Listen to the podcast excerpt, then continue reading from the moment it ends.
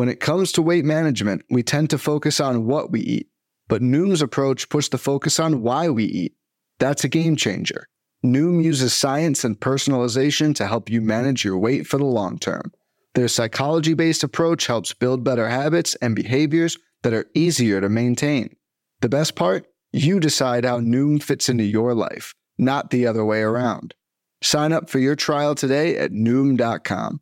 That's N O O M dot com to sign up today.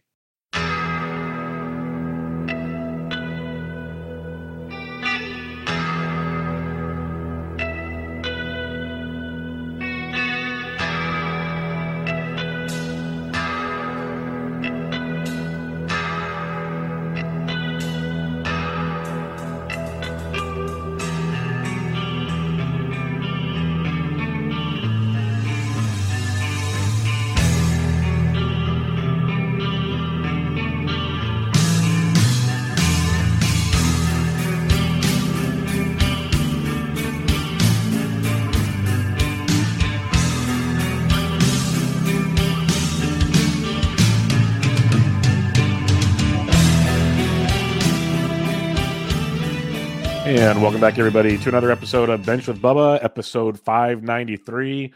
Going to recap the week 11 FAAB, talk some FAAB strategies, and much, much more. As usual, I am joined by the man, the myth, the legend, the king himself. The, you can find him atop most main event overall leaderboards somewhere in the top area there. Not hard to find. It says Kurland. Uh, he's on Twitter at Mike underscore Kurland. Mike Kurland, how we doing, my friend? I need to change my. Uh, I wish I could. T- I'm not changing my Twitter handle at this point in my in my Twitter career, in my my fantasy baseball career. But I really want to now, just because I I just love leaning into it. Obviously, everyone knows it's all in good fun. Good, it's a jest, but it'd be real fun to change it to at King Kurland or to just to, or maybe I'll change my team name to King Kurland. But I don't want people to misunderstand it as like having fun. You know, you can't have fun without people thinking you're being cocky. So that's where it gets aggravating. I just want it's fun. It's eh, everyone knows we're having fun with it. Eh, our little group is having fun with it. The people who posted it made it know it's all in good fun. It's, it's fish. Come on, man. No one, no one. So it's, but it's one of those things where now it's people just want they'll want to take it out of context. They'll think I'm being cocky, and that's the last thing I need is people think I'm cocky because I'm doing well in June right now. You know. But anyway, we're having fun. I'm gonna fun. I'm gonna mess with this meme a little bit at the end of the day. But yeah, how's it going, buddy? I'm going well. Doing well. It's uh, Tuesday. Uh, fun, fun week ahead. Uh, we're all well, we 60 or 40 percent through the season. I think I saw you or someone else tweet out the other day. It's about. I think it's a little yeah. more. I think we're just passing that that mark. So we're moving right along. It's uh, flying by. Actually, weirdly enough, usually it's like the longest grind of the year, but it's it's a grind. Not saying it's not, but we're moving, and it's it's been fun to watch your uh, your success, but then just the overall uh, baseball's been an interesting year with all the different uh, injuries and we have another rookie got called up on Tuesday that I'm not overly excited. Like the talents there, I don't know what the Rangers are doing with Mr. White just yet, so I'm not going to get over like analyzing that situation. But um, yeah, we got a lot of interesting stuff going our way. I guess I'll ask you one question just for fun. It's not on White because I, I know you're not prepared for that, and we really don't know a ton except he's a kind of high end prospect, but not really. He's top 100. But um, the news since you're a Marlins guy, the news on Jazz Chisholm that he needs surgery at the end of the season. He's going to ramp back up and come back this year. Um, for a guy that you know we rely on his speed, that's going to be a massive concern. Probably shouldn't play center field if he's having problems running. My thoughts. Um, what are you thinking about this one? Because I know the, I think it's, I think the reason he's coming back is the Marlins are kind of half contending right now, and that's why they're like, we need Jazz. But uh, this is a sketchy situation to me. So with Jazz, I just look at it like he doesn't he only knows one speed to play. You know, he doesn't play slow. He it's it's all or nothing. So he's not coming back and not playing. You know what I mean? Like even though he won't be 100%, he'll be doing probably cortisone shots or regular like maintenance for the pain, but I don't think Jazz comes back and doesn't go full Jazz. You know what I mean? Yep, 100%. That's why I'm curious to see how this plays out. I guess we'll get a decent idea during his rehab starts and everything to kind of get a feel on where he's going. But I'd like to see them maybe move him back to the infield or something. We'll have to kind of see how that plays out. Maybe move Luis Arraez to third base because third base kind of sucks and screws over some people uh, um, with Jean Segura. So guess we'll see how that all plays out. But let's talk FAAB. We are supposed to talk about this last week, but I decided to take this down a whole different rabbit hole. Um, we're going to talk about your FAAB process, and if for those that uh, aren't paying attention, we joke about it, like Kurland said, but it's awesome to see where he's competing for a first timer in the main event, single entry in the main event. I get to see uh, myself and the GTE guys on the back end how much work Kurland's putting into this. Like he's grinding his ass off to do it. Along a big part of it is the FAAB process that Kurland's doing. Um, he, he's looking deep into his, and this is part of his, you know, his niche, his playing time situations, which he just dropped on his YouTube page, dropped a all 30 team kind of where things stand playing time wise right now. So go check that out. That's going to be pretty cool as well. But um, hey, I'm plugging it because it's good stuff. Don't no, it's just it's me. a lot. Like the thought, like you, like you made me relive that hour. I'm like, I was super amped. I got started. I was like, yeah, we're gonna do this. I'm like 13, 10, 15 teams in. I'm like, oh, we're only we're only just getting done with the NL. Oh no, I know, man. I, have I've, I've done it, league, it, I've, yeah, I've done league just, pods, and it's like, oh, this will be done in like 20 minutes, and it's an hour and a half later. You're just like, what the heck just happened? Yeah, and you're by yourself, so it's like you have to you yeah. feel this need to try to be entertaining enough to get by while still being informative, while not too, no no lull. And somehow I managed to like hit the wrong button on my stream deck, and it took me to a screen that my mic wasn't connected. So for like a solid 30 seconds, there's like no audio, so I need to edit in post production a lot of stuff. Anyway, it, it, was it was a good it was a good controlled chaos, but the first half was definitely strong. I brought up the second half. I, I did okay. I finished strong enough for all I enough. Yeah, so it's on his YouTube. It'll be on his po- his podcast platform later in the day Probably, or on Wednesday. I'll say so, first thing tomorrow, if nothing yeah, else. Yeah. So, so, look look for that. But um, I know I'll be listening to it. But we're going to talk about his FAAB because um, there's a lot of cool data coming out. Zach Waxman and others are putting out some great, great information. And um, the reason, again, I'm bringing it back to the FAAB with Kurland is he's super efficient because he's grinding his butt off and he's finding these like cheaper guys. Like I tweeted it out jokingly because he got me onto Will Brennan last week. I got for a buck, and he got him cheap, and Brennan was awesome. Well, Brennan was a little more popular, especially in deeper formats this week. We've talked to AC Sanchez for a while. We got him cheap. Like so, like, there's a lot of these little things, and it's I not I'm not taking full credit for this. It's called a group thing type thing, and um, one of the recent charts that came out is Kurland is the most efficient uh, main event fabric. Not the, I'm one of I'm, I'm top whatever it is on A, yeah, uh, you, are so you're someone, one, of the one of the most efficient in the deal, and he has one I of the I'm like biggest chunks of change left, which is pretty impressive.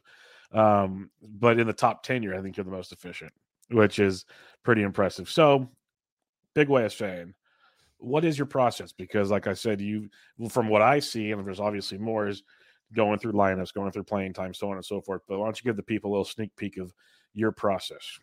So beyond finding who I want to go after, that's I think we talked about uh, we talked about benches last week. Who I go after, it's the whole process in terms of like I don't look at rest of season stuff. I kind of look for the right now, who's doing what, what's happening, what trends are happening, which direction, pitchers and hitters.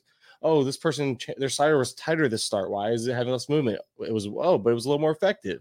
Maybe this is a thing that's going to stick, et cetera, et cetera, stuff like that. So like that's how kind of like I just kind of pick and choose who I'm going to bid on based on recent performance uh maybe a little bit past track record if I think that this is something that's in their skill set or not. Like Owen Miller, I knew the power wasn't legit, but I know he can steal a little bit. He came for batting average. So that's kind of like one of those things where I'm not gonna let certain numbers or certain recent surges dictate my just what we know about a player unless there's actual underlying reasons. But again, that's kind of going into a different set of weeds.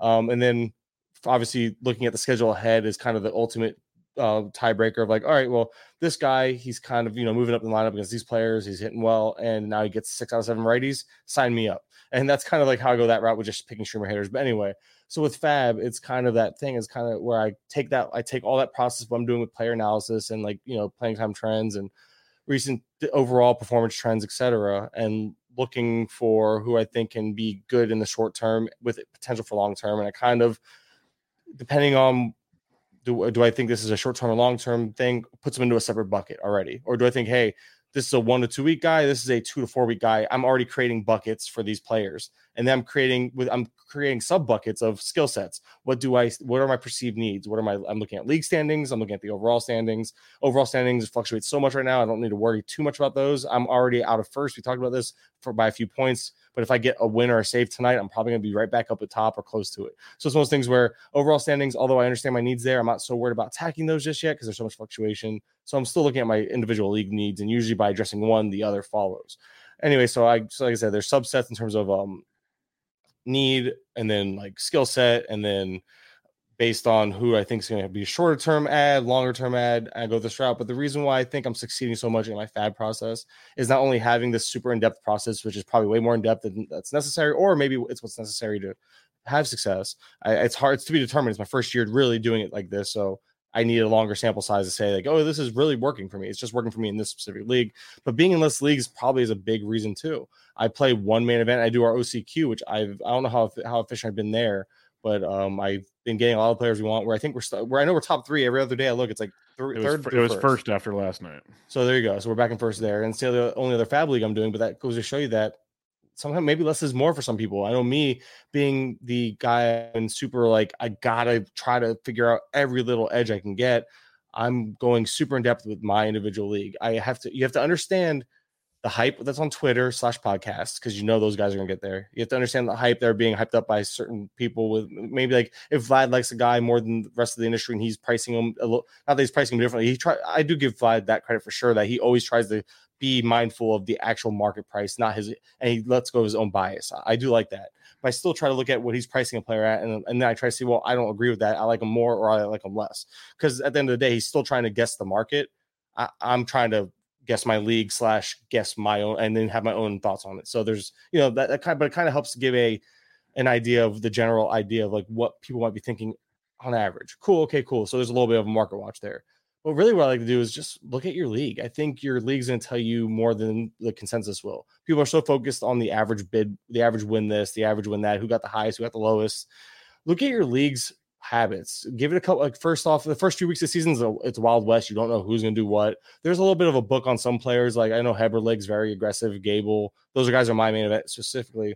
I knew that they were going to be aggressive early on. So if I wanted somebody, either I had to go big or I had to stay back and hold my chips. And I went for certain players that weren't as popular, like Logan Allen types, that were still good names, but just not the big name, uh, not the Bibees, not the other guys that were getting all the hype.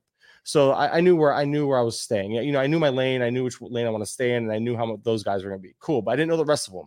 Now I'm starting to create my own little notes on each of the individual players, and just by seeing what they do. I know there's a certain guy in my league that likes to spend around like 80 to like 80 bucks on average. If he likes a guy a little bit, it's usually 30 to 50 dollar range. And like if he likes it, it's like I understand they're low bids, like they're low to medium, they're medium, they're high. And one guy I've never seen spend over like 150 some dollars on a on a player. And even then they were I don't think I don't think I've seen them win. I just caught win that that was the they were the runner up or something like that. So you start making these notes of like, all right, cool. So I know if uh, this guy has, and then so you're looking at all these little things. This guy Eh, bids like this on this type of player, this type of player, this type of player, and this type of player. Remind remember, and yes, please try to hold up. I understand it's very convoluted, but it's all part of the process of like I so I understand player spending habits in my own individual league. I try to get a really good grasp of who spends and how they spend and the type of player they're spending that on. The big name, the speed guy, the power guy, how they attack their specific needs. Oh, there's a saves up, a save spec. This is how they're ta- attacking save specs. And you'll notice that players will start building these. I like they'll start kind of showing their hands, and maybe they don't, they don't realize it, but they're putting certain bids out for certain types of players. Like, hey, this guy's kind of a saves guy, but there's a little more there, so the bid will be a little higher. But this guy's a short-term saves option, so the bid's gonna be lower. But and that's almost like they'll treat that same type of bid like, okay, well, this is a hitter streamer. I value him here. So this is how I'm going to bid on him. But oh, this guy has a little more longer term appeal. They'll kind of take those bids and carry them over based on the player they perceive him as. And where I where I get where I've been fortunate enough is the bigger bids. Obviously, I've been gauging the market properly my league for because I've seen bidding habits, and it also goes back to who has money left. Again, going back to Gable and Heberlig being kind of the bigger wild cards in terms of willing to spend and all that those guys are lower on funds. I knew they couldn't get in on these guys, so I knew I can be a little cheaper. Right there, boom! I cut like a hundred bucks off my thought process. I'm like, all right, I could drop my bids a hundred bucks, knowing that these big, big, big spenders don't have the funds for it. And then you look at the rest of the remaining guys, like, okay, they have this much money left. This is their tendencies. They have this much money left. Like, kind of the bigger people that need that I know might need this player or might be after them. Cool. So it's like I'm really just you're getting into the nitty gritty of your own league more so than the market. The market plays a little factor, understanding the hype of a player and all that, but you really have to understand your own league's tendencies and playing less leagues. I have one league. I'm putting all this effort because I have the time to do so because it's just one league. Now, if I had five, six leagues, it'd be a lot tougher to be able to be so into it, you know. And on top of that, then going back to the going back to the needs. Remember, I, I created my own idea of what this player is worth to me, what, what I think this player should be worth in general to the league, and then I, I try to get an idea of who might value them more or less. There's like I knew Julien. I, I knew there was a very unlikely chance of me getting him again because I wasn't gonna pay big. I didn't get him this week. I really wish I did, but I wasn't getting him. I think I was I might have even been the runner up at like nine bucks, which is funny because the next guy was like 20 bucks. I wasn't going double digits this week on them. I just wasn't because one reason or another, they seem to send them down. They shouldn't this time. Polanco's gonna be down for a bit, but that's a whole other discussion. We'll talk about that later. But um I understood but it's just one of those things where it's like, so I understand the skill sets, I understand needs, I look at other teams' needs where they might be going, and then taking all this information in, like, okay, well, I, I get it all together. I'm like, all right, well, these are the players I really want. So I'll, break it down to like my top favorite players, and that's why I really go even deeper. Like, that's why I go team by team. Who's competing for these stats? Who's where? Who's what? Who lost who in, via injury? Who might be trying to replace what? And I really try to figure out my main competition for these subset of players. And then from there, I it goes right back into the beginning of like these are my. it goes right back to the beginning of like, all right, let's start from the top now and hit all the fucking oh sorry excuse my language jesus hit all the freaking check boxes all the way through. It's it's it's just you can see like my brain's running million miles per hour. I might have talked in circles but this is what i do for every week and there you go. It's it's really long-winded and probably frustrating to listen to. I can't imagine anybody who sat there was like was able to follow along. I hope you did and i apologize. If you have any questions please ask. But i really it's just really just it's super convoluted but it's it's how my brain works. It's wired different yeah, and that's what makes you um, this year because it's convoluted enough to make you put all that time in, which is pretty wild. First question I have there, because I was going to ask it, and you kind of brought it up briefly. You have one league.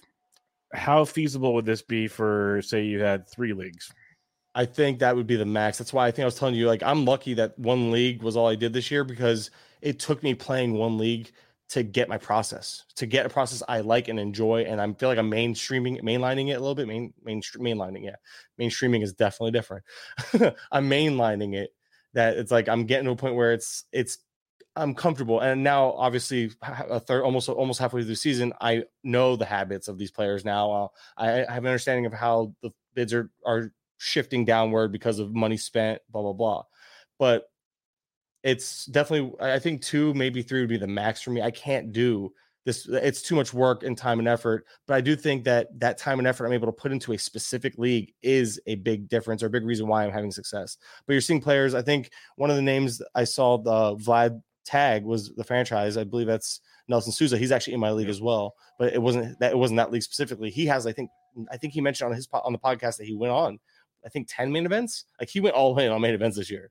Um, so one of his 10 he was he's been super efficient on and I see I couldn't do it 10 leagues. I know I couldn't, but he's finding success at least in one of those 10 in terms of being, but who knows? What if he has a couple other those leagues just outside that list that wasn't mentioned? You know what I mean?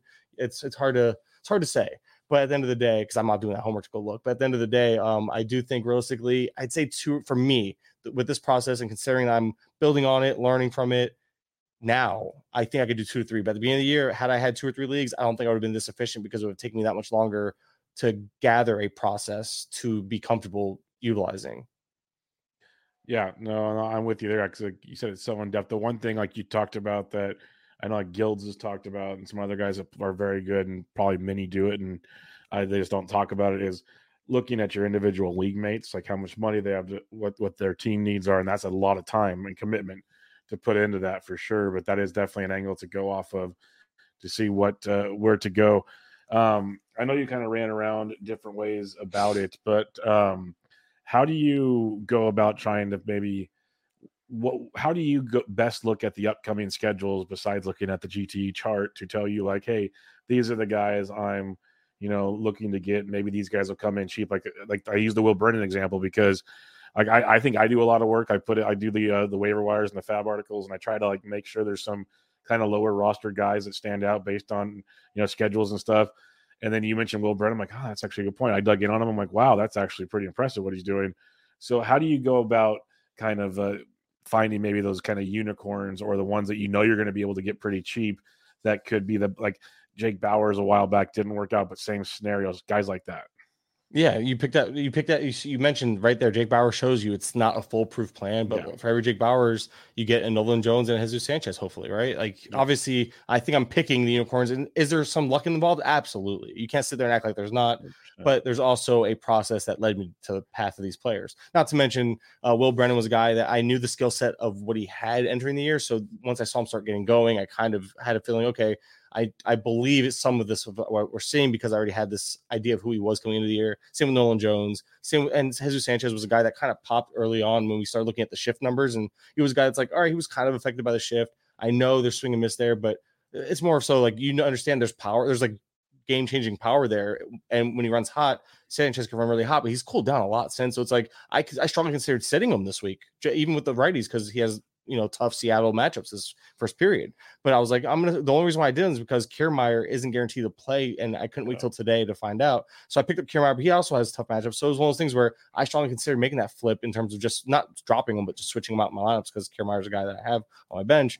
But it was one of those things where it's like I'm not afraid to sit a guy when I, when I see signs of cooling down because he's being exploited. I'm watching his bats biased one because I'm a Marlins fan too because I'm rooting for him, and he can't stay off high heat. It's out of the zone. He's swinging at it anyway. He doesn't seem to care right now. Maybe he got a little overconfident. Maybe he's stre- he's pressing again. I don't know what it is, but it seems like every time there's a ball close to the to the zone but up in the zone, he'll swing. So Sanchez is the guy that's like, oh, and I'm starting to cool down. Like I'm not dropping him, but I'm definitely looking to bench him if I can.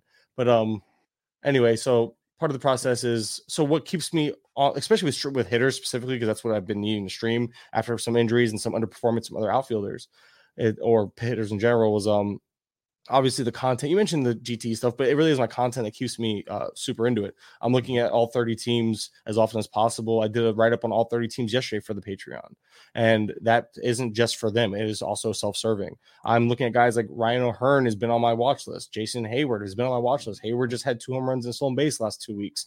The average person isn't paying attention to that and that's where I get my advantages. Like if I really went out, there was a player I forgot. I wish I remember the name that caught my attention today or yesterday while doing the write up. That I was like, I missed this, and that's upsetting because I would have streamed. I would have been happy to stream them for like a buck this week. I don't know. How, I have to go find it so I can keep tabs. I wonder. I wonder who it is now because I know. I've well, I can't. I, I wish I can. Yeah. I wish I could. I wish I could remember the name. It was just one of those things where it caught my attention. I was like, "Son of a gun, man!" Like and that actually happened with Ezekiel Duran. I was a day late and a dollar short on Duran. Duran went un, unfabbed in most leagues. I, think he was picked up like in five leagues the week. I I noticed him the Monday after. I was like, oh, he's getting playing time because I remember him from last year. Just that power speed, just a little a little glimpse of something for a period last year. And I was like, oh man, I like this guy. I remember liking him, wanting him. And we, I think me and Zach in the tag team got him a couple years back even.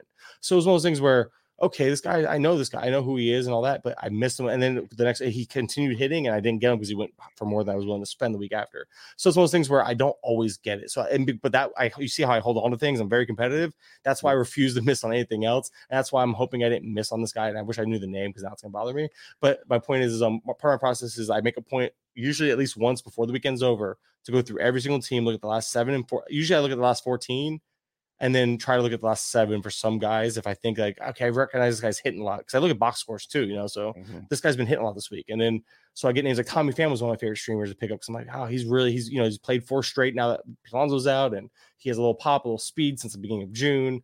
I didn't get him because he went for the same prices as Sanchez and and Jones in my league. And I I don't I didn't value Pham. That see that goes back to I bid on him, but I wasn't that price on him because I think I don't think he offers the same long term upside as the other two did. That's why I was a little more aggressive with the other two. And the fact that he went for the mm-hmm. same price as the other two, I, we all understand Tommy Pham can flash, but he hasn't been consistently Tommy Pham for years now. So I don't know. I just wasn't wasn't too much in on. I wasn't that much in on, but I was. But like, um, yeah. So that's where, where it starts off with. It starts off with I'm going team by team, looking at seven, 14 days uh performance samples. You can't actually take those and think, oh well, look they've been good for a week. I can project that. No, but what you're trying to do is you're trying sometimes you're just trying to catch lightning in a bottle. You're trying to pair hot runs with good schedule and and good match a good good schedule, which is good matchups, and just knowing that they're going to be cheap bids to just to take a shot on them. You're not because if you're looking to stream, you're looking to save money and you're looking to try to bank some Bingo. stats. Yep. And I think what, by by monitoring lineups the way I do, by monitoring playing time the way I do, and by being able to pair playing time improvements uh, lineup spot improvements and recent performance all trending the same direction, you land on random names. And it's like, I was, that's why I had Marcano. And then I ended up dropping Marcano the week where 26 teams added him. And mm-hmm. I, I, I felt really uncomfortable with it. It worked out in my favor this time, but that's not always gonna be the case. Uh, it was just one of those things where I was like, and that's where being a step ahead of some people in these deeper mm-hmm. formats really gives you an edge. But you, you, know you still can't you can't you can't just rest on on that you got to kind of keep moving forward keep looking for the next guy like that. But um yeah, yeah it's it is what it is i mean it's a, it's a, it's a process it's a lot and it, but no I, i'm with you i guess like the way you look at lineups is kind of the way doing dfs every day helps me because i see all the moving Absolutely. trends you see guys that are hot it kind of and then i do like content that bases seven to 14 day like hot streaks cold streaks so it kind of gives a similar streaming uh, appeal uh, another thing I wanted to mention, though, you mentioned like Jesus Sanchez slowing down, like Jake Bauers is picking up again. Uh, what I wanted to mention to these people, though, like to the listeners, is this is what streamers do. They're very volatile. Like this is what they're there's there's a reason they were on our list to stream is because they do have the ability to go off, but at the same time they have the, like they're a light switch they can turn off just as fast. And that's what makes like even Akil Baddoo, who worked out for a few weeks, he was cooling down before he got hurt. Like there's the whole I was dropping fluctuation. regardless. Yeah, Yeah, exactly. That's that's my point. Like there's a whole fluctuation. Some of these guys you might drop and pick up, drop and pick up and, and go, especially in 12, it's easy.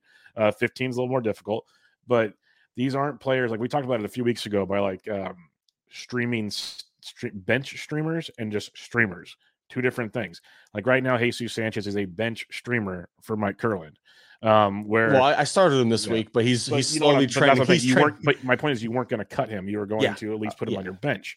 Where I will cut him in like two weeks though, like or a week or two. If I if I have a need, a true need that pops up, Exactly. He's gone. He's near the bottom of the list. And uh, that's what makes it very, very uh, interesting. And that's what this whole FAAB process, like every year, I, I, I keep learning stuff because it's wild. The, the hardest part is, and people will try to ask you all the time what to do, is to, to nail down the perfect price all the time is next to impossible. Uh, 15's not like I'm no slight on you is a little easier, definitely easier because it's kind of a more of a like I guess limited pool you get into a, a 12 team and you're experiencing with the OC with the OCQ. I got the OCs. I do three OCs, and the numbers vary. Like we'll talk about it on this show on when we talk LED cruise and stuff. It is freaking insane. Like literally, I just sit there and I just I tell myself I sit down like I I, I spend my time on my FAAB and it's like, what are my team needs? What can I afford to spend? I'm not even worrying a whole like I, I try even to focus too much. Like I should do the team by team thing. I might help a little bit, but every time I think that, then some guy comes over the top rope with something. I'm like, what in the heck just happened? So it is the Wild West, as Kurland said. It's uh it's quite the experience to say the least.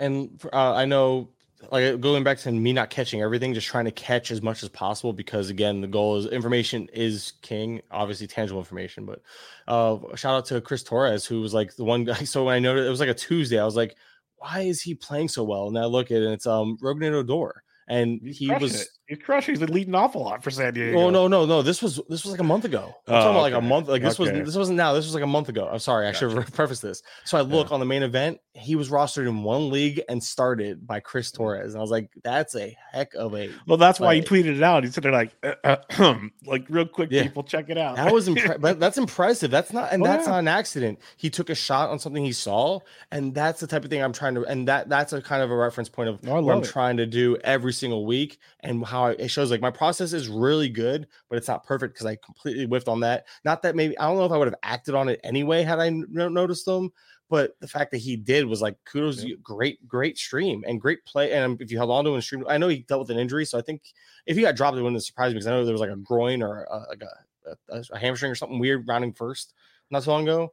But um, yeah, so that was the thing about uh Odor that was like that. That's the name that stuck out. Like I really try my best to find that catch, lightning in a bottle from a guy who's randomly getting playing time at the top of a lineup, and and sometimes and you'll hit. And then, but the thing is, is like maybe I would have dropped prematurely, but I have no problem. Like, I'm a quick trigger finger, quick rotate, willing to just turn and burn these guys, and I'm tr- I've gotten better at that. And obviously, there are some mistakes along the way, but that was one thing I have picked up from listening to guys over the years, like by players and other other industry types that play NFBC. Like you got to be willing to turn burn. You can't get attached to these uh, late round guys.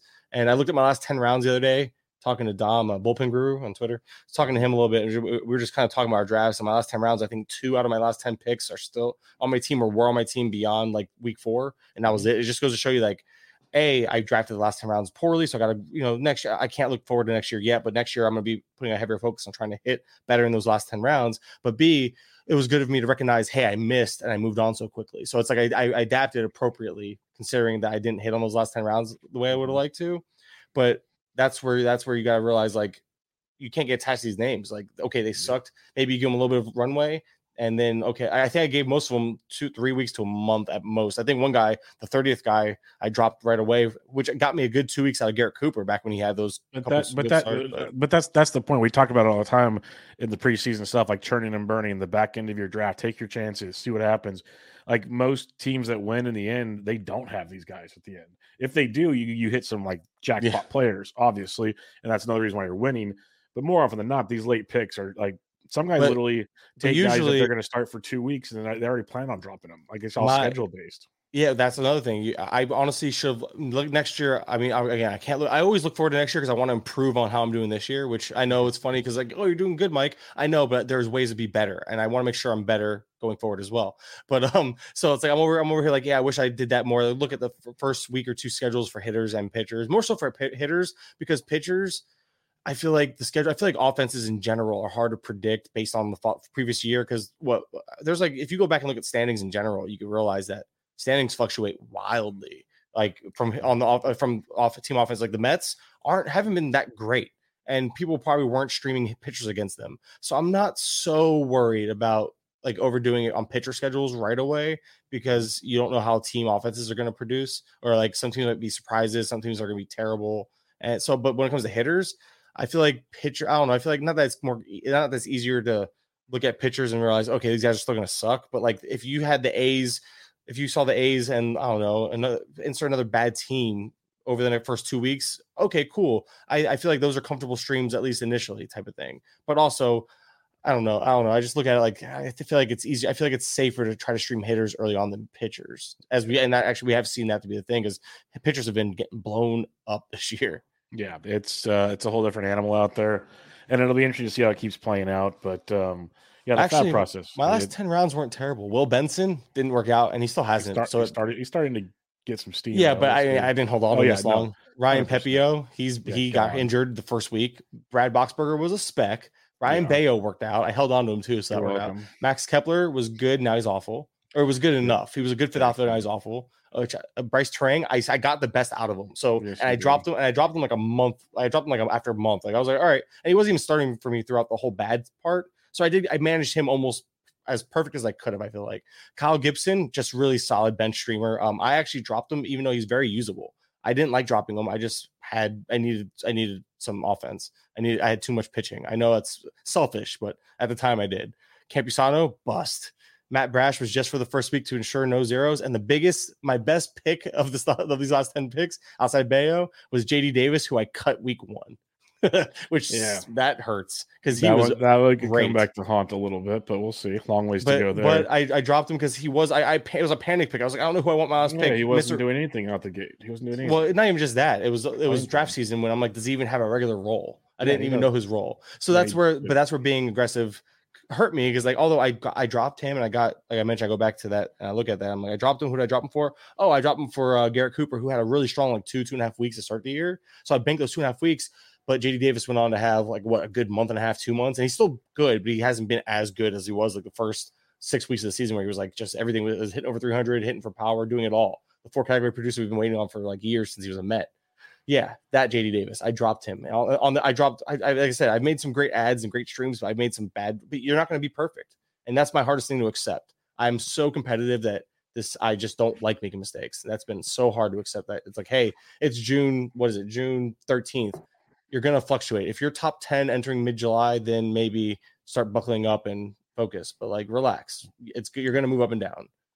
There's no I in team, but there is one in Indeed, and that's the hiring platform that you need to build yours. When you're hiring, you need Indeed. Instead of spending hours on multiple job sites searching for candidates with the right skills, Indeed's a powerful hiring platform that can help you do it all. One of the things I love about Indeed is that it makes hiring all in one place so easy because Indeed does the hard work for you. They show you the candidates whose resumes on Indeed fit your description immediately after you post so you can hire faster. Join more than 3 million businesses worldwide that use Indeed to hire great talent fast. Start hiring now with a $75 sponsored job credit to upgrade your job post at Indeed.com slash BlueWire Sports. Offer good for a limited time. Claim your $75 credit now at Indeed.com slash BlueWire Sports. That's Indeed.com slash BlueWire Sports and support the show by saying that you heard it on this podcast. Indeed.com slash BlueWire Sports. Terms and conditions apply. Need to hire? You need Indeed. Fads come and go and nowhere more than in the world of weight loss. That's why Noom has created weight management programs that are made to last. Noom uses science and personalization so you can manage your weight for the long term. Their psychology based approach helps you build better habits and behaviors that are easier to maintain. And they help you understand the science behind your eating choices and why you have those cravings. Noom's personalized courses are easy to follow and will help grow your confidence with tools you can put into practice on day one. The best part? You decide how Noom fits into your life, not the other way around. And based on a sample of 4,272 Noomers, 98% say Noom helps change their habits and behaviors for good. So stop chasing health trends and join the millions who have lost weight with Noom. Sign up for your trial today at Noom.com. That's N-O-O-M dot com to sign up for your trial today.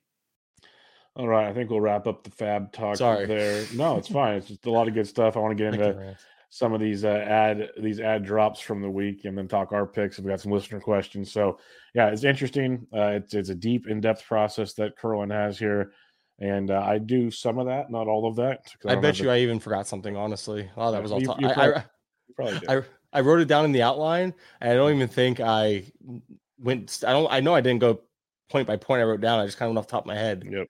So yeah, Yep. All right, let's talk 12 team OC uh, ad drops for the week and give our two cents on these. The most added player, because some of the uh, popular picks, well, this was the second most popular pick, but uh, Elliot de Cruz was rostered in some, so we'll get to him shortly. Uh, Andrew Abbott picked up in all 203 leagues, as high as 392, as low as $4. We'll get to Cory Abbott later. But um, Andrew Abbott, this is a fun one, Kurland, because he had a two step last week and he did not disappoint. His first step was in Great American Small Park, where he threw six shutout innings, which was obviously very, very good. Uh, came along with, I believe, pulling off four walks. And then he went into St. Louis, five and two thirds shutout. So he's 11 and two thirds shutouts, 10 Ks, but seven walks is a bit concerning with Andrew Abbott. Big prospect pedigree. People went all in for him. It was the new taste of the town pitching wise this week. Uh, I did not get any shares, but what's your thoughts on Andrew Abbott? I just couldn't do it. I hated everything. I looked under the hood outside. The, yeah, we got the. We might have got his two best starts of the season that week, honestly, and maybe he has a couple more in him. So maybe I'll be wrong. But you look at this; it's it's kind of scary. I mean, the strikeouts aren't there. The walks are really bad. A K minus walk rate of like six percent, which league average is like again fourteen or fifteen percent roughly. And a good pitcher, we always aim for twenty, even 18. 18 20, give me that. I'm good. And his is like again, we talked about six. The swing strike rate, 7.1% so far. Uh, chase rate, O swing is at 26%. League average being 31% for that and 11% for the other. So it gives you an idea. He's worse than league average, and two spots are very important for strikeouts. He's not getting that. Not to mention the ground ball rate was, I think, it was 26%, which means he's 46% fly ball and 26% line drive Ugh, in that ballpark. You know, it's like, uh, that's not good. So the fact that he was able to limit damage while not striking out people I don't believe in it at all. I, I wouldn't, I couldn't get in on that price. And a lot of it is I'm also just really scared of that park. Even the bare best pitchers, Hunter Greene, amazing. Yep. He's a really good pitcher. If you look at his home road splits, it'll tell It's you the insane. story. Yep. It's that ballpark has become Coors Light, but it's probably worse for home runs It's, because it's it's more productive than Coors Field.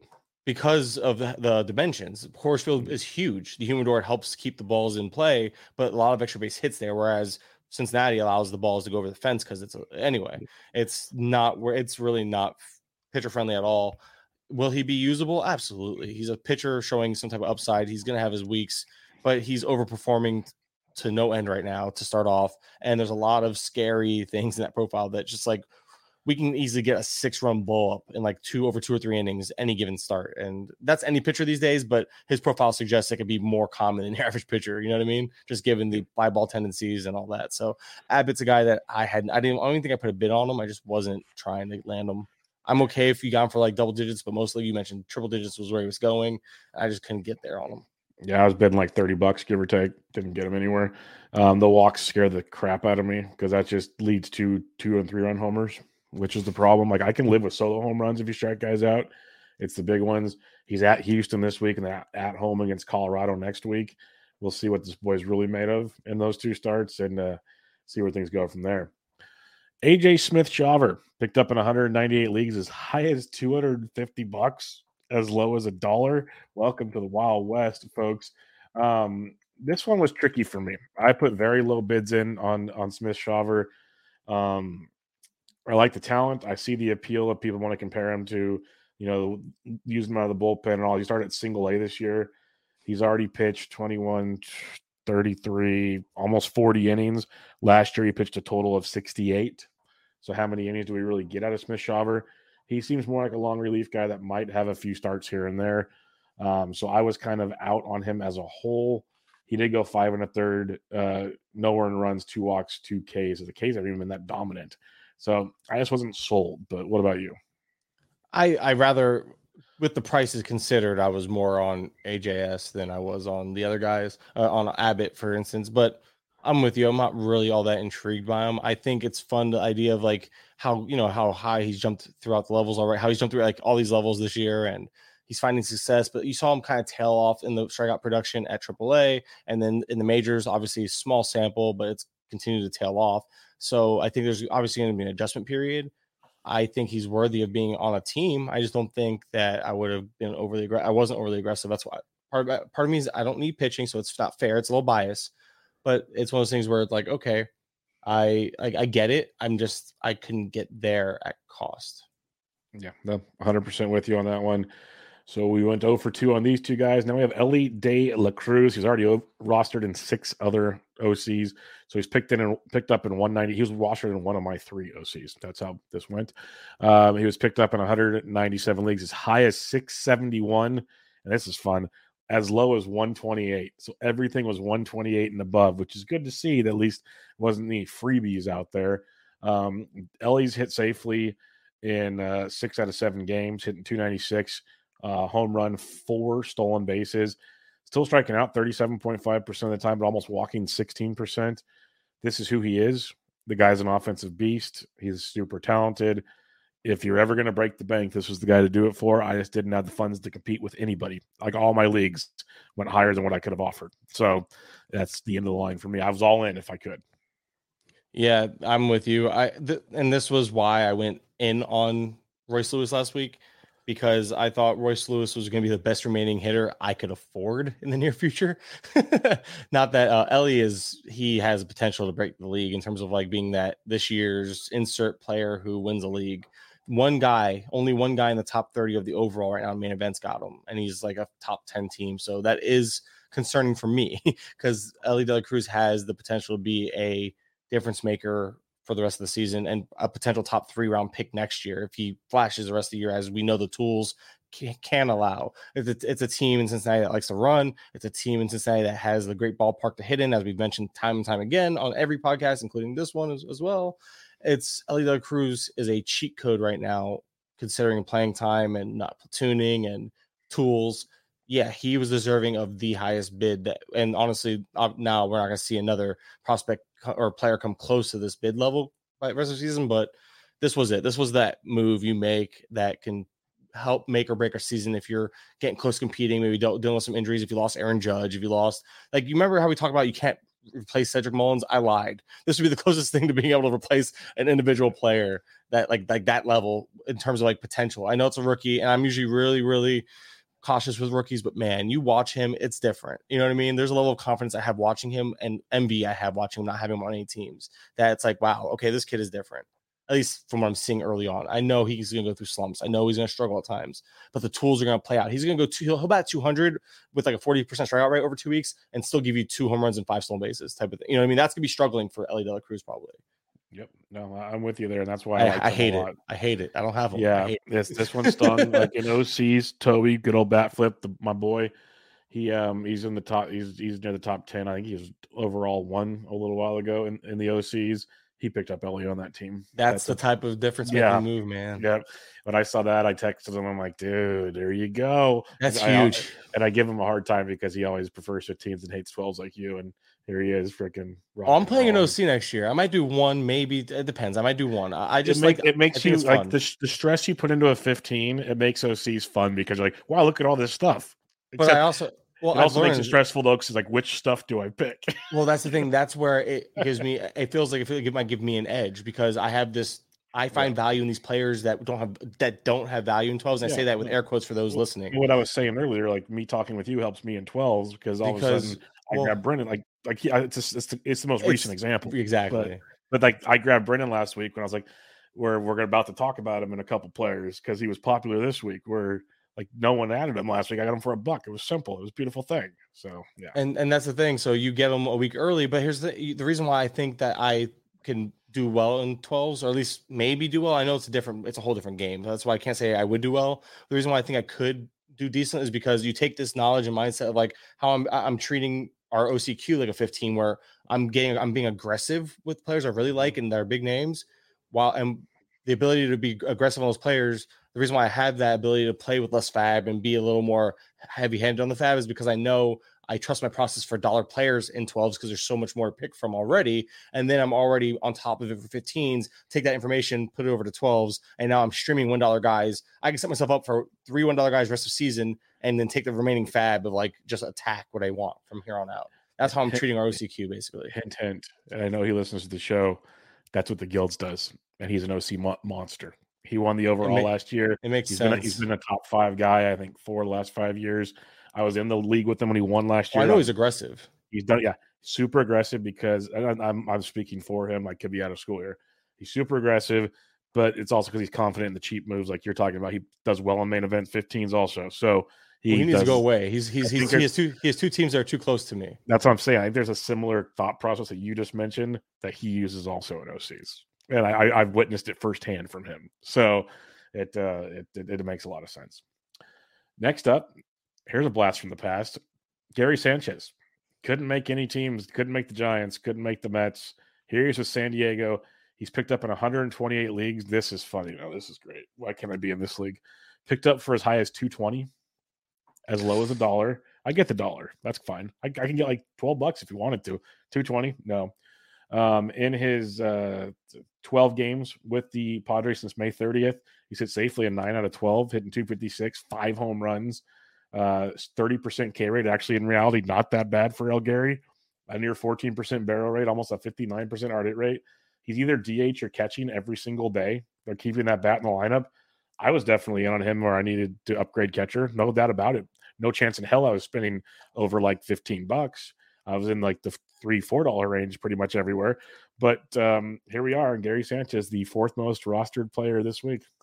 Yeah, and he's batting in the middle of the order too. He's batting fourth or fifth like every day, which is blowing my mind. But over the last week, you know, you I just took a look because obviously he ran so hot. The thirty five point seven percent strikeout rate over the last what seven games, and then he's one for nine in his last two games. He's two for 14, but one of those two is a home run over his last three games. So we know what Gary Sanchez is, and I think what he did was you know come out those gates swinging literally, um, hit making a lot of hard contact, which we know he can do in bunches. I think Sanchez is still going to be. I don't think he's suddenly not that guy anymore. I think it's just one of those things where it's oh look what he's doing, and you got to jump on it for sure, but. I don't expect it to last just because we have a long, big enough track record of it not lasting. But it really is fun. It's fun to. I mean, it would be, it would be more fun if it was on my team. But it's fun. I did go for him uh, uh, last uh, last week because catcher twos and 15s is getting real bleak, and I just refused. I think somebody went just. I think somebody just went double digits or something, just something higher than like you mentioned. I was just wasn't willing to go more than like four or five bucks because I've been trying to save money. So I ended up with someone else who didn't do as good as him, and now I'm upset. But it doesn't matter. it doesn't matter. I can't dwell on that. I, it is what it is. Like I, he's gonna do good thing. He's gonna run. He's gonna run hot in bunches. I think Sanchez is. We've seen it happen in the past, and I think that's what we're seeing right now. Yeah, and one thing I, I was kind of fun because I preached it uh, in my preseason content where I covered catchers for the Black Book and, and preview podcasts and everything. I, I kept saying last year, like it's the new running back position. There's like a couple elite catchers, and then it's like all these committees, all these committees, all these committees. So you can stream catcher a lot. This year, it's kind of been kind of like there's been a dude here, like all of a sudden Blake Sabol, if you didn't draft him, kind of showed up. Patrick Bailey shows up a couple weeks ago. This past week, there was for me, if you didn't add him last week, you had Sanchez, Miguel Amaya, and uh, Yainer Diaz. They were all available at least in 12s. Like we're starting to get to that point in the year where guy, catchers are getting hurt again because we're halfway through the season. Basically, you're gonna start building the stream catchers again. Is what I'm trying to say. So don't spend 200 bucks on a freaking catcher. Like especially a guy like Gary Sanchez. Like you hit on it. We know he's streaky. He's gonna go on a slump that's gonna piss so many people off. And then you're gonna be able to grab him. most of us like, might have missed. Oh, sorry. Yeah. You're gonna be able to get him for a buck in August. Like that's just how Gary Sanchez will be. Most of us missed that. That arguably was probably the best week of the season. Was probably on exactly. the waiver wire. You know exactly. what I mean? Or close, or like yeah, last week. Something I say all the time is you can't. You're buying the stats you can't have. Yeah. it's, it's and for those who play in trade leagues, be mindful of that too. You can't get the stats that, that have already been banked by the person trying to give you the goods. You know, like they're trying to sell high for a re- they're sell highs for a reason. You know, you just have to be mindful of which ones are actually sell highs and which ones you can you're buying high because you believe in. And I don't do buy I don't do trade leagues. I hate even answering those questions anymore. Not that I'm better than that, but it's because I don't keep an eye. I don't keep a uh, hand. I don't keep. I don't understand the pulse of the of trade leagues anymore. Just Mm-hmm. not being in them keeps me out of the loop of what what a player's perceived value might be. But at the end of the day, that goes back to the rest of season stuff, and I hate that too. So it's like that's probably why I hate trades because you're trying to value rest of season where it's like I don't know, man. I'm trying to win. I'm trying to win right now in the short term. I worry about the long. I worry about the big picture. It's it's hard to worry about the big picture. I can't sit. I don't know. And then there's rest of season projections where it's like, mm-hmm. cool, this is the projections the rest of the way. But when when, when are you likely to get these stats? Because these stats aren't going to. The, the idea is you want to bank all these stats, but you also want to try to pick and choose your spots with certain player. Okay. anyway, another rabbit hole. Sorry. Yep. Uh, the next player, the fifth most added player this past week, is Will Brennan in 106 leagues, as high as $36, as low as a buck. Uh, since May 29th, he's played in 12 games, hit safely in 10 of them, hitting 417 with two home runs, two stolen bases. I would I like to see a lot of 15.7% K rate to go with his 250 ISO. Um, he's just doing the little things he's doing against lefties too. That's been well highlighted with Kurland and company. So uh, I, I love what we're seeing here from Will Brennan. I know we've talked about him quite a bit, but do you have anything else on Brennan? No, it's just one of those things where Brennan is kind of finally becoming the player I thought he would be in terms of like the way it was in the preseason. I'm like, this guy has a little pop, a, a lot more speed, and solid uh, bat the ball skills. Always a contact rate, always a big contact rates, good zone contact rates. It's always been a skill of Brennan's, and he's finally putting it together after a very rough start. But they believed in him so much that they sent down their sa- like one of the guys that came up last year and was just like a savior for this team. And savior is a strong word, but Oscar Gonzalez was a very, very solid player for them, and they didn't even give him a chance to take a full time role. And they were platooning these guys off rip before sending down Gonzalez all, right away. So it's one of those things where I'm like, huh. So and then of course now that they hit on him, or now that they finally gave him the opportunity, and then the fact that Will Brennan started hitting was like, okay, time to add him. Let's see where this goes, and it's been really solid so far. So I'm just riding it out at this point too. Yep, I'm with you. Uh, next up, Joey Wiemer uh, was added in 105 leagues. He's the sixth and last 100 plus league player on the week. As high as $48, as low as a dollar. We've talked about Joey quite a bit on here. If people don't follow me on Twitter, you you should know my infatuation with Joey Wiemer. Um, and it's one of these things. The glove was always going to keep him on the field. The production overall has been great of late. In 318 since May 30th, three homers, three stolen bases, 29% K rate, but a 16% walk rate. 318 ISO is electric. Uh, 55% R hit rate, 21% barrel rate since the 30th.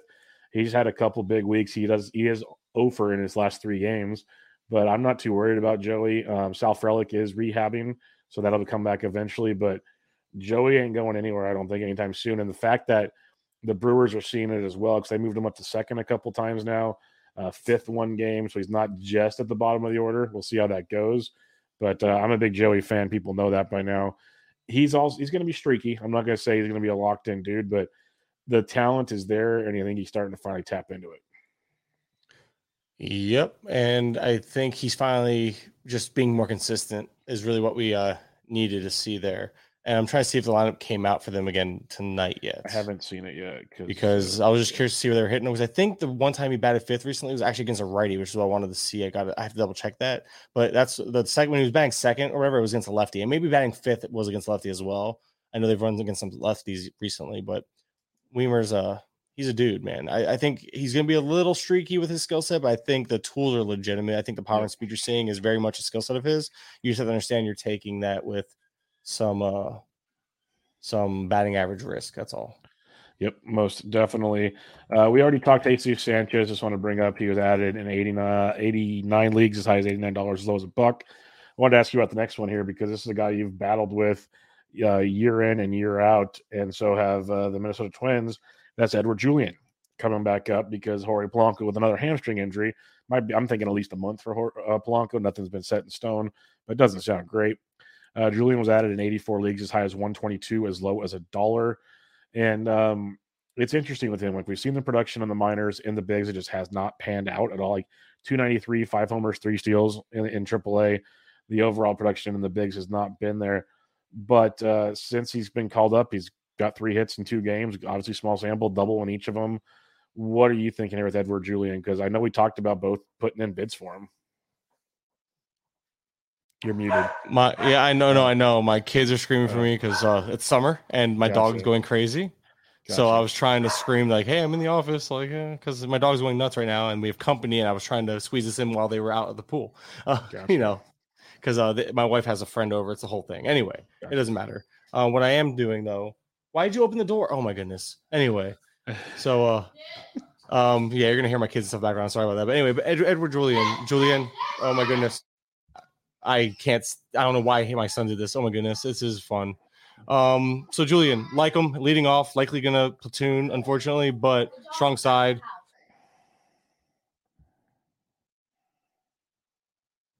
Okay, hold on. I'm at the oh, step out, Bubba. One second. You're gonna have to handle this. But yeah, Julien, platoon bat, solid, legit, power speed, but big trouble. One second. No problem, no problem. Yeah, Julien, it, it's an interesting situation with Julien because we've talked about him in the, uh, the the our little chat quite a bit. Um, minor league numbers, like we talk about, even after he got sent down this last go around, um, were better. But there's just the concern of uh, the platoon situation. Where does he go when um, if Polanco comes back, whenever that could possibly be? But it, it's a very very sticky situation for Edouard Julien. And uh, does Kurland have more information on Edouard Julien? Yeah, sorry about that. No, it was just uh chaos. My kid, like I said, everybody just came in. My kid decided to act up. Just ignore the dog. But at the end of the day, um, Julien is just a uh, he's a beast, man. I really do buy into the skill set. I really think he's legitimate. It's just one of those things where the team doesn't seem to want to keep him up ever. It feels like the Edward Olivares treatment of just like up and down, up and down. But they both had issues with defense. They both could hit well while they were up. I think Julien's obviously a better player. It's just the comp in terms of how they're being treated by their teams comes to mind.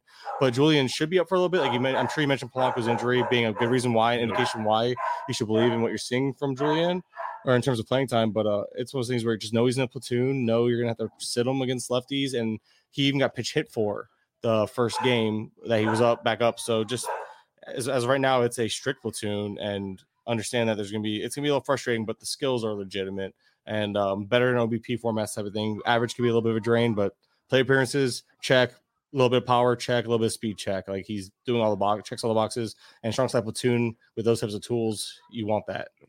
Yeah, what I was interested in with him was, um, you know, it's the old story. He's gotten his feet wet a couple times. Like here's round three. I think he's going to be a little more comfortable this time around. Like I, I, I with the Polanco injury, like I said, I think it's at least a month. So he's going to be able to get a run to see what he's got. So I was a little more intrigued with him. Plus, you're not playing the premium that you had to pay the first couple times he came up, Yeah. which makes it fun as well. Uh, Bryan Woo from the Seattle Mariners picked up in 84 leagues as high as 84 bucks, as low as a dollar it's a weird one with Woo. Like the pedigree's fun, big time strikeout stuff. He went four and two thirds, two runs, seven Ks against the Angels his last time. Got lit up by Texas, but who doesn't get lit up by Texas these days? He's just not going deep into games. Like the strikeout stuff's great. I guess I didn't mind him, but I wasn't going all in, so I got zero. But what do you have on Bryan Bryan Woo? I think Woo is one of those guys where it's in that Barlin discussion in terms of just. I mean, I think he has a higher prospect pedigree and probably has a higher ceiling, honestly, than Barlin. But I say it's in that discussion because he's a he was a cheaper guy that people weren't so excited on because he got lit up. And I think the best is yet to come. And we saw him take that step forward. Only 4.2 innings in the second outing, but had the seven strikeouts, only one walk, only two earned runs on four hits. Like he took a huge step forward in that outing. And although there might be a happy medium in terms of the lines we get, but from what we saw with Woo, I think we know the ceiling is going to be there. He has a path to innings, a path to pitching for this team in, the short term, at least. I think that it's just a lot of recency bias. We, you know, us, we like to be reactionary as a community. We saw him get lit up and the bids were down. That's why, that's why he was so cheap. I think we didn't give him a fair shake, and those who took advantage of it, I don't think he's going to be a, I'm not saying he's going to be a difference maker by any means, but I do think, I do think he can be very useful right now, at least in the near future. Kutter Crawford adding in 82 leagues, as high as 45, as low as a dollar. Popular name around the NFBC Twitter world. I've always been a Kutter Crawford fan. Um, I was like had some bids in on him, not crazy. He's gone three innings in his last two starts as they're trying to stretch him back out. He's given up five total earned runs or three total earned runs, three Ks in both. Like we've seen moments earlier this year and even last year where he was very, very serviceable. We've seen other moments where it's very, very scary. Um, what was your thoughts on Crawford during the weekend? I think we talked about him a little bit in general uh, last week because I think we had a question about him. I just I, unfor- the only unfortunate thing about him is that he's not getting you know he's not stretched out all the way. Three innings in each start. We know the fastball will play. Will the rest follow? I think he's in that bench streamer discussion of like you want him on your team, but he's not a must start. Uh, in 12s, it's a little tougher too because again, you want more volume, more consistent volume, whereas he's not quite there yet.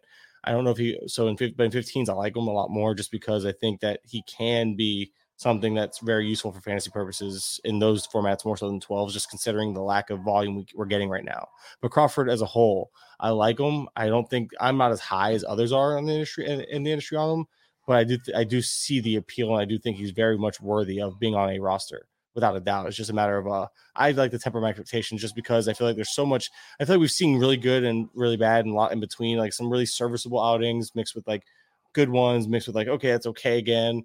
And until we see him stretch out and consistently pitch five plus innings and give us decent contributions while pitching deeper, it's hard to get overly excited because last time he's pitched more than three innings was all the way in uh, April 17th was the last time he's pitched over four innings in a game. So that's one of the big concerns with me is um, just the utilization with him, I guess, is the how's that going to go down. But um, I guess we'll have to wait and see how that goes. All right, if you're ready, sir, let's do some uh, our pickups for the week and see where things good. I know you have the one big league, so what'd you get this week? One player.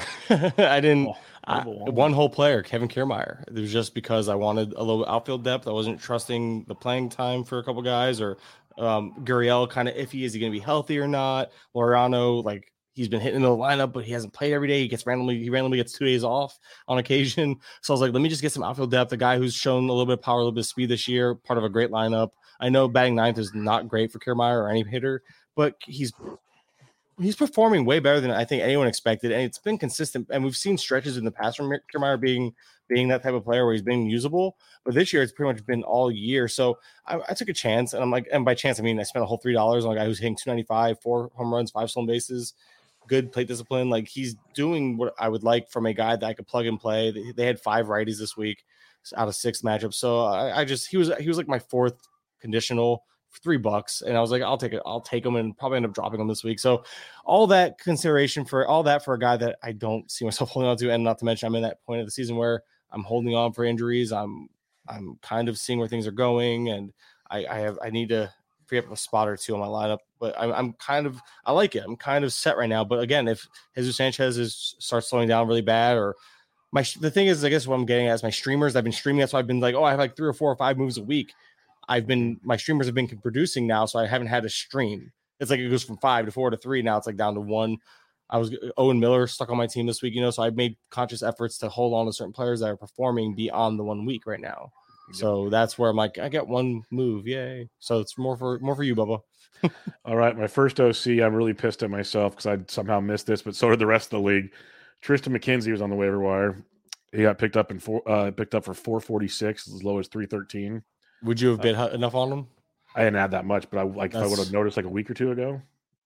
Yeah. My point is, my point is, no one noticed it in my league. So like, I'm mad at myself because That's I could have got him for like a buck, but well, also did he somehow get... no one else knew. No, I looked. Drafted? I just looked. I just looked. No, he got drafted. Oh, that's a good point. Maybe he didn't. I'll have to go down. I'll have to deeper dive because I scrolled for like two months of FAAB. I didn't see him get dropped. He might not have got drafted. That's a great point because that was the that uh, he probably didn't because I did this draft the night before the season started. So that is. makes like, that makes sense. You're a smart man. I feel a little better now. I feel a little better because I even mentioned it in like our group chat on Sunday doing my I'm like Triston McKenzie's Elly De La Cruz. Fuck. um, and I need pitching in this league. Elly De La Cruz went for 416 as low as 313. Um, I picked up Jack Flaherty. He was dropped last week. I got him for 37 37 bucks, runner up 27, dropped JP France. I've been talking Jack Flaherty up on some of my other content lately. I like the improvements we're seeing. I don't think he's ever going to be the ace this year we've seen. Over his last six starts, just three runs or less, he's going to have eight total runs in 30, 35 innings, striking out 36. The walks are an issue. Um, I don't understand in, how he's doing it with the walks. You know what I mean? Take away well, it was in, it was in three of the six starts. His other three had one, one, and two. I agree, still an issue, not going away. I'm just surprised how he's yep. been consistently outproducing those. With, like, imagine if he walks, was even okay with walks. With if, the walks, a BABIP, like I guess my point is like I'm, I'm willing to take a chance on the dude and, and see if we can figure this out. It's still scary, but compared to other streamers out there, I'll take my chances with Flaherty. Um, let's let's put it that way. Um, but yes, I agree with where you're going with all. I just I just don't understand. I'm just surprised it's working. I don't like how he has one of his. I think he has a career, a career high BABIP, a, a second the second highest walk walks per nine of his career. But man, he's managing to have the lowest home run fly ball rate of his career. So it's a weird like, hey, I'm going to start walking. Maybe that's why. Maybe he's limiting the home runs by not giving him as much to hit because he's not hitting, not throwing him in the zone. I don't know how this is working out, but Flaherty's making it work, and it makes no sense. He's he's serviceable when he shouldn't be by it when you look at the metrics. So I, I get it. I do I understand why you added him. I understand why people are draft streaming him and all that, but it is a scary game you're playing. Yes, it is. He has the Giants today. He has a two step this week. So we'll see how it goes. Oh, God. Um, I picked up Reese Olson, dropped Paul Sewald because I have so many saves. I have like five closers in that league. Again, this is an OC situation, dropping Sewald. I get it. Someone's going to love him. And I, I, out of, I was like, it was between Sewald and Puk. Who would you have dropped? Um, probably. I don't yeah, know. That's it's tough. real close. It's real close. Like I was gonna be mad at myself either way. I have a feeling with Munoz coming back, I went Puk. That was my kind of theory there. So against lefties, because obviously you know the Giants are going to platoon the heck out of this game. Flaherty has a one point. Flaherty? Flaherty has a one point seven five WHIP against lefties, a K minus walk of seven point six percent. That's one single digit, seven point six percent, compared to a fourteen point four percent against righty. So lefty, uh, what I'm getting at is his lefty numbers are way. His xFIP is four nine eight. His FIP is 502. Meanwhile, against righties, they are sub four. Both of them. One's closer to three point five. Uh, I'm just making you. I want you to sweat so bad tonight. You're welcome. See, I added Reese Olson, dropped Pete, Paul Sewald, eight to zero. No runner. See, I was going for Olson because I couldn't afford Abbott or Smith Shawver. I thought Olson was the third guy there. Oh, He's been decent sorry. his first two starts. Oh no, um, you're still talking about Reese Olson, but uh, Flaherty has a 6.25 walks per nine against lefties, right. and he also has a, he also has a one home run. This he also has a one friends are for people. He also has, he also has a one home run per nine against lefties, and this was again 0.454 against righties. Hey, would would uh, you rather spend 140 bucks on Andrew Abbott or 37 dollars on Jack Flaherty? Next question. no, but I just want my my goal here is to make you realize like if there's ever a time to like be concerned, it's tonight because the Giants oh, are gonna throw every lefty in their arsenal at oh, Flaherty. Oh, I'm very aware as a Giants fan. I'm aware. I, I know you're aware. That's what I'm saying. I, so I want you to understand that you're rooting for your own demise in a sense. But see, next week Flaherty faces the Nationals. I'll take my chances. The, yeah, the they, Nationals are pesky, they, so they're pesky against lefties though. So yeah. yours, like I'm scared against Luzardo. Already bombed my week for, in a sense, and now he has to go face a a weirdly tough Nats team against lefties. So we'll see how that goes. So back to my moves. Uh, Joey, I, I, added Joey Wiemer for six bucks, runner up for three, dropped JP Sears. Added Luis Rengifo, who's actually playing very, very well. This is a streamer, folks. Drop Jet, uh, Jake Fraley because I have too many IL guys. That one stings, but this is again OCs three to zero. Um, the uh, next OC, I have three total OCs. So the next OC, uh, Griffin Canning dropped Adrian Houser 11 to 3, added Jake Bauers, dropped Ezequiel Tovar 4 to 1. And Tovar's playing good. Don't get me wrong. I had extra middle infielders. Added Tommy Pham, dropped Mark, Mark Canha 3 0. Added Yainer Diaz, dropped Yan Gomes 3 0. Added Ryan Noda, dropped JP Sears 2 0. Apparently, a lot of dollars would have worked really well there. But I want to make sure I got these guys. That's why I went a little higher than a buck. Uh, in my last OC, added Reese because I needed pitching badly and I had funds. Uh, I dropped Tommy Henry 17 to 6, added Kutter Crawford, dropped Wesneski 6 0, added Will Brennan, dropped Senzel 4 0. was the only league I didn't have Brennan in. Added Edouard Julien, dropped Casey Schmitt 4 0. Added Luis Rengifo, uh, dropped Mike Mayers 3 0. So uh, I needed a lot of help. And that was the most money I had in any league. So we got a little more aggressive there, but a lot of somethings to zeros. Lots of fun. And it reminds me, we're getting to that time of the year in OCs where a lot of zeros will start popping up. All right. Now the fun begins. Listener questions. We got a few, so we have to run through these. Uh, do, do, do. First one for us today. Pretty chill Braj asks, I traded Bryan Woo for Logan Allen and Romano. Keeper years the same, three or more. Who won? I'd say Logan Allen and Romano side. Pretty simple. Yep. Yeah. Okay. Uh, next up, Sam asks, "What's up with Ryan Mountcastle? I know he had the shits for a bit there. Um, and then they're just starting to platoon him with Ryan O'Hearn. Go figure 2023, folks. That's why I was going to mention O'Hearn earlier when you mentioned him. He's actually playing very, very well right now, which is hilarious. And it's keeping Ryan like not to mention Mountcastle's been ill. I was being sarcastic. I don't know what his actual illness is, but he's been ill. But O'Hearn's playing good enough. There's kind of a platoon going on there, but you'll know more than me. So looking at Mountcastle splits because I was curious about that myself. Yeah, his righty is weird because I, I don't I didn't expect this to even be a thing. And I, I know he's been missing time because he's been ill, so I don't understand exactly what's happening. If it's more so like easing him in, letting him be kind of like used sparingly, so to speak. But Mountcastle only has faced two. The problem is, is he's sat three straight, so because of the uh, issues. But he's play he's, he's probably gonna go back to playing every day. But if you look at his splits against Rays this year, that's where uh, Mountcastle struggles have been. So, what uh, on the year over a thousand OPS against lefties, a 534 OPS against righties this year uh, 43 WRC plus against Rays this year for Mountcastle. It's it's horrendous. almost 30 29% strikeout rate compared to 14 14.5% against lefties. So Mountcastle is finding legitimate struggles against righties. Will he platoon moving forward? I don't buy it. I think right now we're seeing him miss time because of the illness, obviously. But beyond that, he's faced 15 out of the 20 right-handed pitchers they faced last 30 days. And that so so take away the three games. Say we'll say we take away three games he's missed because of injury or two righties. So we'll say 15 out of 18. So he's still facing majority of the righties throughout the whole uh, the whole month. Basically, I don't think Mountcastle's suddenly out of playing time against them, but considering how bad the splits are, I don't think that I don't think I don't want to say that they'll platoon them, but they also I never thought they would have platooned Mullins last year, and we saw them kind of do that down the stretch. So I'm not saying that Mountcastle's in trouble for a platoon all of a sudden, but I'm just saying we have a we have we do have a track record. We do have a track record of one of their best hitters and leadoff hitters at that getting platooned and moved down against uh, opposed the you know the, the the weak side of their platoon. So, and I'll uh, be we'll honest, see. in uh, OCs, Mountcastle might be droppable. Hitting I, I 27 11 homers. It's getting close.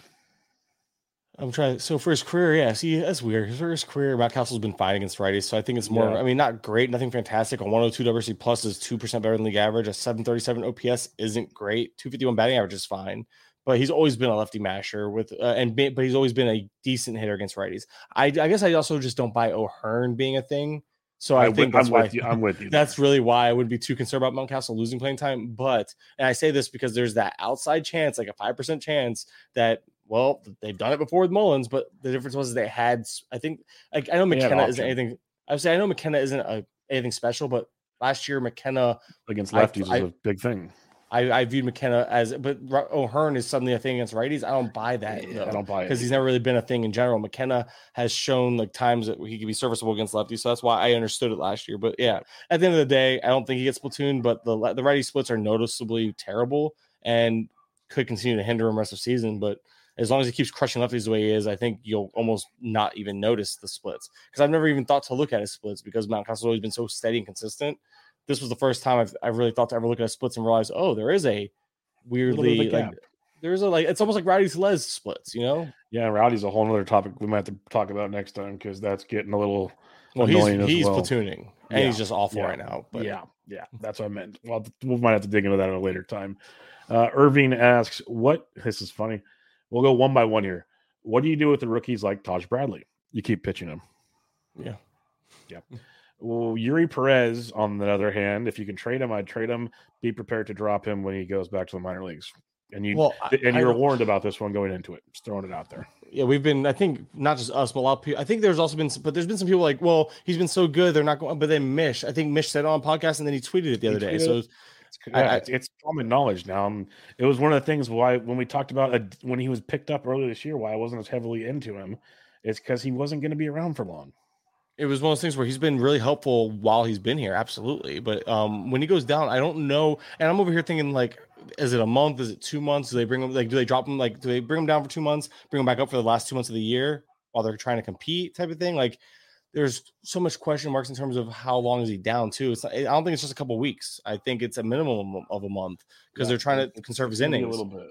I, I, don't think I if it was two months, it wouldn't surprise me. But I can't say with confidence it's two months, so I can't be like, oh, you should drop him.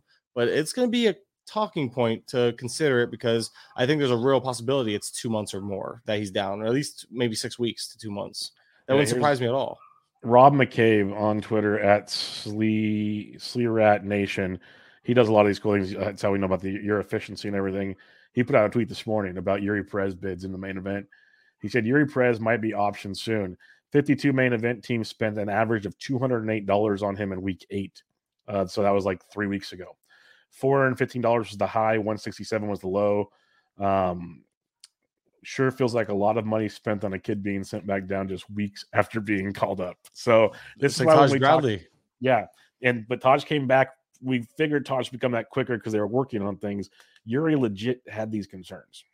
Oh yeah, and we always knew it was good. It was him and Mason Miller that were like, they're huge upside here, but you have to know it's it's almost like a rental. It's Yep. almost like you know you're getting it now, and and now you're there's a good chance you're gonna have to burn a lineup spot for a good period of time while they're It's him really down Yep. because I, you don't. I just yeah, I I drop them unless you're in a deep deep league. They well, can afford to hold. As I'm saying, in a 15 teamer, it's hard to let go of that because what are you replacing them with? Yeah, I agree. But, not even available. You know what I mean? Like, but even when you're even when Eury comes back because he's going to throw some in the minors, so his innings pitch are going to keep going up. He might just be a long relief bullpen arm when he comes back. Eh, there's a lot of ifs, ands, and buts. That's Yeah, the that's problem. my That's, why it's um. yeah, I, I knew he'd get sent down. I think we all kind of that's the thing. We didn't know if he'd pitch all his innings now. Would he get some now, some later? And from what Mitch was saying, it's pretty much that Marlins want to put him down now, ease massage his innings, bring him back for a run at the end of the year. But how much of a run? A month, two months, six? Like you know what I mean? Like two months waiting on him just for him to come back and still be a five inning, eighty or ninety pitch guy. That's that's Mhm. already limiting his upside too. Because if I don't know if you've noticed, but Yep. he's been very efficient. Yep. But he's had to be because I think they have like a hard limit of 90 pitches for him in a game. Yeah, it's a lot of 85 pitch outings. Yep. I talk about it on the DFS show every time he comes to start. I'm like, I love the guy. He's priced high though for a guy that we're going to be lucky to get five innings out of. Next year's the year. guys. We're yes, bingo. There you go. Uh, the last guy, and I saved him for last because well, he was put last, but this is your boy. What are you doing, Louie Varland? I'm holding on to hope. so he had a couple rough outings, and this last one I'm biased, but I watched it and he got screwed out of getting out of that fifth inning. But that's another discussion. Doesn't matter. The results are the results. He's been lackluster and it's been really upsetting. He's been more of a team streamer. I haven't. He hasn't been an auto start or must. But like this week, I gave him. I was to bench him, but I gave him one more start. I mean, it's Detroit. You you throw your guys. I'm just afraid my eight of returns this week. But somebody brought to my attention. This is where you, I should do better at paying attention to, to schedules because I missed this. So that's why it's good to have some friends to help you out. But Dom pointed out again, bullpen guru. Me and him been talking a little bit. He's like, yeah, because he's a, he's very in on Varland as well. But he's like, dude, I think they might just go six man. They have like one day off in the next 18 days or something wild. It's a very heavy schedule for them. So they a six man rotation right now makes a lot of sense. And by then it can figure itself out. Maybe Varland just sucks and gets sent down. Maybe uh, Maeda gets hurt again. Maybe Pablo Lopez goes down because he's known to get hurt from time to time. So it might just figure itself out. But I really expected to have him being on my bet. I was going to hold on to him for a little bit just to see because I almost like Varland. Like I really wanted to hold on to Varland because I don't trust. I never trust Polanco to stay healthy. I just couldn't because of all the other injuries I was taking on. It was just bad timing for me to hold on to Varland. So it sucks. I'm not. with I don't have him right now. But uh, at the end of the day, I would try to hold on to uh, Varland.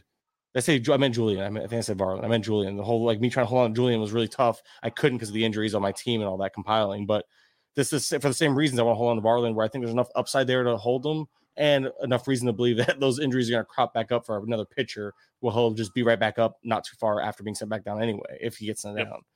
Got to be quicker with these, Kurland. Um, I can't. uh, trivia corner number one fan says Tovar is batting second over the last three weeks, hitting 310 with uh, two homers and two stolen bases. What are we thinking on Tovar? Uh, yeah, I think he's finally coming into his own. He just took him some time to adjust. I'm with you. Uh, next up on the docket here, ballpark fantasy, hold or drop Eury Perez if options. I say drop. Kurland says hold as long as you can Yeah, in a 12, I see dropping him, but in a 15, Yeah. I'm holding for a little bit. for sure. Eric uh, at Dad Jokes asks, "What's a good resource for finding out who is going to be a bulk reliever guy for their team when they decide to do a bullpen game?" I don't have a set resource. I just happen to know either by what even look at Roto World will have some notes on it sometimes. If not, um, just understanding which teams do it and knowing who their main bulk reliever is. But Yeah, it's follow of- beat writers. Yeah, a lot of it's just consistency with the team. Like Kurland said, they have their guys. That's just the best way we can put it. Tom Rodriguez has a great question. What can we expect rest of the season from the red hot commodity Cory Abbott? Uh, being sarcastic. I saw the look yeah. on your face there. Well, That was so I, had, I, had, I had to register. I heard Abbott. I was like, oh wait, Corey. Yeah, no man, that's that's rough. It was like one. guy. Eight out of ten of them. Uh, and then We Good Studios ask, looking to trade Strider and Ezequiel Duran in Dynasty. would Riley Vargas or Bryce? I don't know if it's Bryce or Bobby Miller. Would that threesome work, or would India Jones and Luis Matos be enough for team rebuilding? Uh, wow. I didn't even hear all the stuff you just said. Well, I would try to. I'd try to get the Riley Vargas Miller side to have a pitcher to replace Strider. That's my two cents. I'm gonna trust you on that one because I didn't pick up everything you Yeah, put down. There's a lot question. going on there, and I don't even know which Miller it is, so that doesn't help the cause at all. Um, but yeah, that'll do it. Sorry, I had to rush us there at the end. But, no, don't uh, be. I probably should get off now anyway with all my uh, family Yeah. kids and chaos in the background. Uh, final thoughts as you grind on through an, uh, the twelfth week of the season now, as contending for the main event championship. it's like the only thing that comes to mind is like just keep swimming, just keep. Yep. It's like I have kids, so it's like instantly like Nemo's like, "What, uh, Dory? What do you do? Dory, You swim?" yep. it's it's it's it's. I'm trying to remember. I, I I ranted about how it's not a long season. No, it is. I need to realize there's a reason why we keep echoing it. Maybe we just need to stop saying it because it's obvious. But it's just frustrating because my competitive nature gets the best of me. I get really bad anxiety just monitoring it and over scrutinizing every little move and realizing. I think my big thing is I need to go take go for a walk later, take you know go hang out with the kids and take a break, realizing I have all I can do is control who I put in, follow the trends, follow the process, and if the results the results are out of my control beyond that, I only control so much of the outcome, Like and the that's great- been my hardest thing to remember. Yeah, I told you that right before we even recorded. I said, I said it's the old joke that the old saying that people hate. I have the RotoWire shirt, many do. Process over results. It, it sucks. It sucks, but trust your process. You can't control the results. That's the way I look at it. And as the great Ted Lasso once said, "Be a goldfish." That's one thing I'm trying to live life with these days. Just be a goldfish, and uh, and that'll make things so much easier with so many things in life, let alone a fantasy blow up from time to time. But all right, everybody, check out Kurland on Twitter at Mike underscore Kurland. Go to Game of the Edge Fantasy on Patreon, patreon.com backslash GTE Fantasy to get all his awesome stuff there, as well as the Athletic, his uh, podcast, the um, Bases Loaded Pod. Yeah, it's still a thing. It's just Yeah. very intermittent. Yeah. It's with between all the time. I'm, now with the kids home for the summer, man, I make time for this for sure because I really enjoy this. Um, and all the Patreon stuff. I just I, I just live stream for the first time, and I usually just take my live stream and put the audio on pods. So that's where it's like, like I'm trying, but it's really inconsistent in season. But you know, off season, it's super busy and super loaded with information because I have so much more time and not there's not the consistent. Everything is changing rapidly, so I have time to actually produce it and put it out myself and all that. That's the thing. It's not. And I check out, his, you Yo- for this. and check out his YouTube, of course. He's always putting shorts out and other cool stuff there. Yeah. So lots of stuff from Kurland, as always. And it's always great chatting with you, my friend. And uh, maybe we'll do it again next week. Um, I would like to. I think I think we have a schedule at this point. But yeah, we'll talk next week. Thanks for having me, Bubba, as always. As always, you can find me on Twitter at BDentrek. And this was Benched with Bubba, episode 593, week 11 FAAB recap with Mike Kurland. Catch you all next time.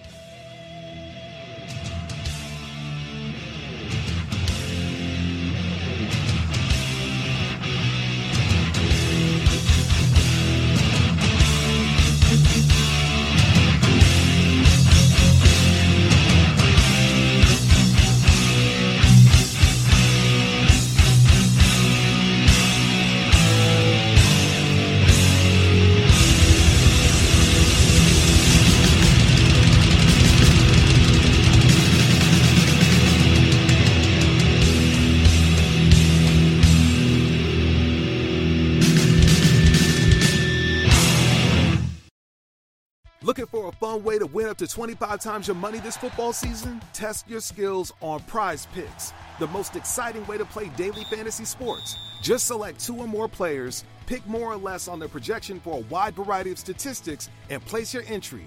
It's as easy as that. If you have the skills, you can turn $10 into $250 with just a few taps. Easy gameplay, quick withdrawals, and an enormous selection of players and stat options are what make Prize Picks the number one daily fantasy sports app. Ready to test your skills? Join the Prize Picks community of more than 7 million football fans who have already signed up. Right now, Prize Picks will match your first deposit up to $100. Just visit prizepicks.com slash get100 and use code GET100. That's code GET100 at prizepicks.com slash GET100 for a first deposit match up to $100. Prize Picks, daily fantasy sports made easy.